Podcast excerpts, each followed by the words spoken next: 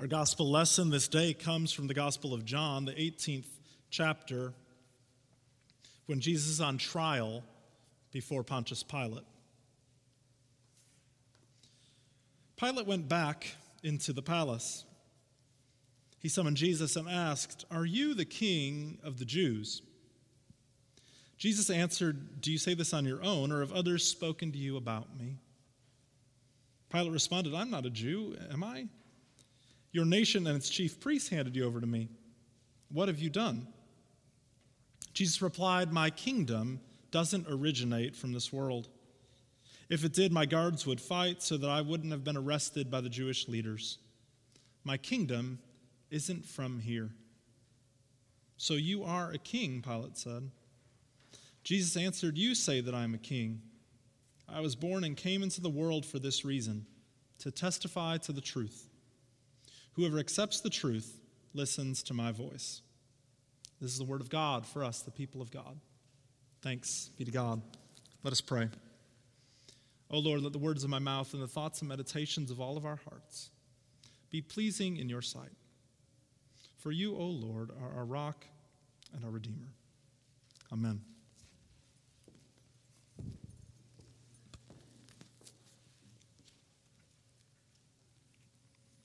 I don't know about you, but calling Jesus the King feels to me kind of like a harmless and benign title.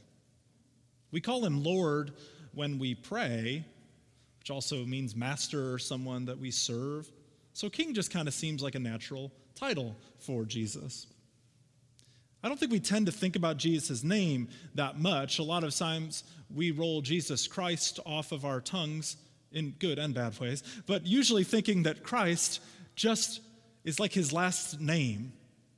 When in reality, uh, Christ, right, is the translation from Greek of Christos that just simply means Messiah, the one who saves. So the very title, Jesus Christ, is, is Jesus the Christ, the one who saves, not just a last name. Jesus the King is the ruler over the entire universe. In Revelation, we read that he is the ruler of the kings of the earth. There's a tradition of God as king, especially written about in the Psalms. In Psalm 95, right in a succession of songs that proclaim the kingship of God. Psalm 95 begins with this Come, let's sing out loud to the Lord. Let's raise a joyful shout to the rock of our salvation. Let's come before him with thanks. Let's shout songs of joy to him. The Lord is a great God, the great King over all the gods. Now, Jesus has been made the King. God the Father entrusted this work to Jesus, who then makes us his followers, ambassadors of that kingdom. That's not a benign title for us either. Ambassadors of God's kingdom. Christian, after all, means little Christ. That's literally what it stands for. So, who we are in the world as Christian people is to be little Christ, to be ambassadors of that King wherever we go. But how does Jesus rule in this kingdom? Well, he shows us, right, that his kingdom is not of this world.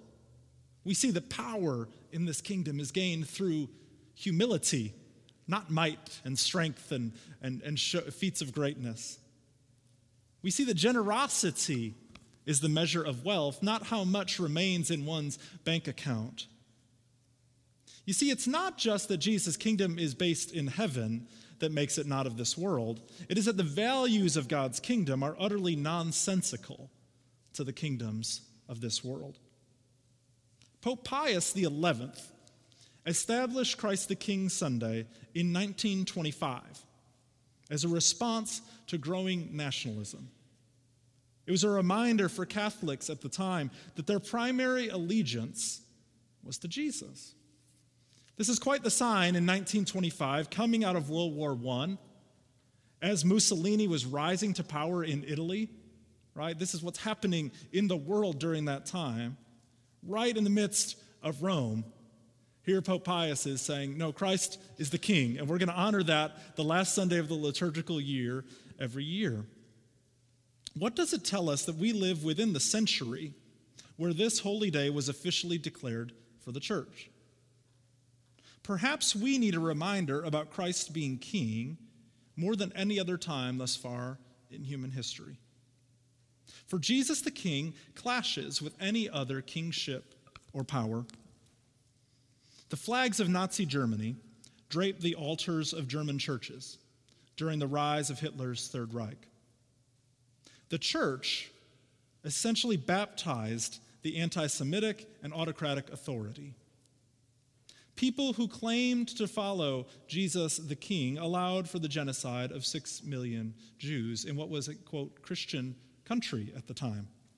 Now, there was a confessing church movement making up, even at times, one third of the church leaders. You've heard names like Dietrich Bonhoeffer and Karl Barth, who helped instigate and lead that movement, who sought to undermine Hitler's state takeover of the church. But the Nazis, frankly, had the numbers at the time. People who claimed to follow Jesus the King in this country proclaimed defense of slavery and Jim Crow from pulpits like this one here. People who claim to follow Jesus the King allowed for the genocide of native peoples and the taking of their land, all in the name of manifest destiny. Friends, we are not immune from these very moments. They are a part of our story as a nation. And honestly, when we think about that history and we think about the grand swath of the world, and we think about how, how short of a time our nation has been alive, it's not that long ago. None of those events, none of those things. These moments are a part of the story of Christians in America. And friends, when people are subjugated, slaughtered, or enslaved, quote, in the name of Jesus, that is not Jesus the King people are following. For Jesus came to testify to the truth. In the same way, we must hold up the powers of our world to scrutiny. And we recognize that no political party and no nation state represents and is completely congruent with the kingdom of God.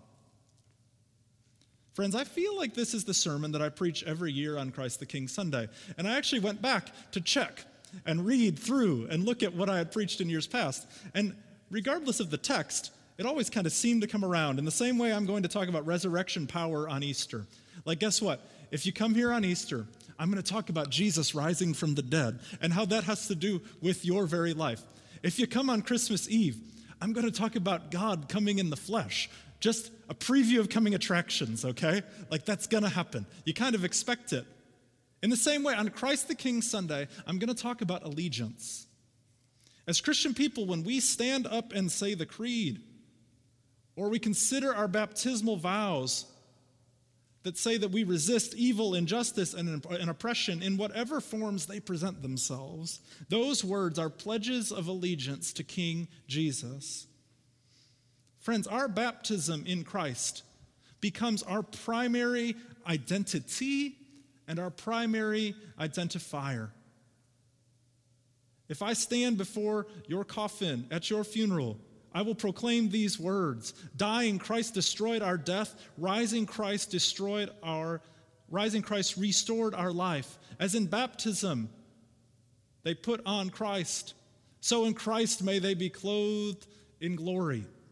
Friends, our baptism becomes our primary identifier and marker that we are claimed by Jesus, that we are called his children, that I am a follower of Jesus first over all other identities and all other titles that I might claim for myself.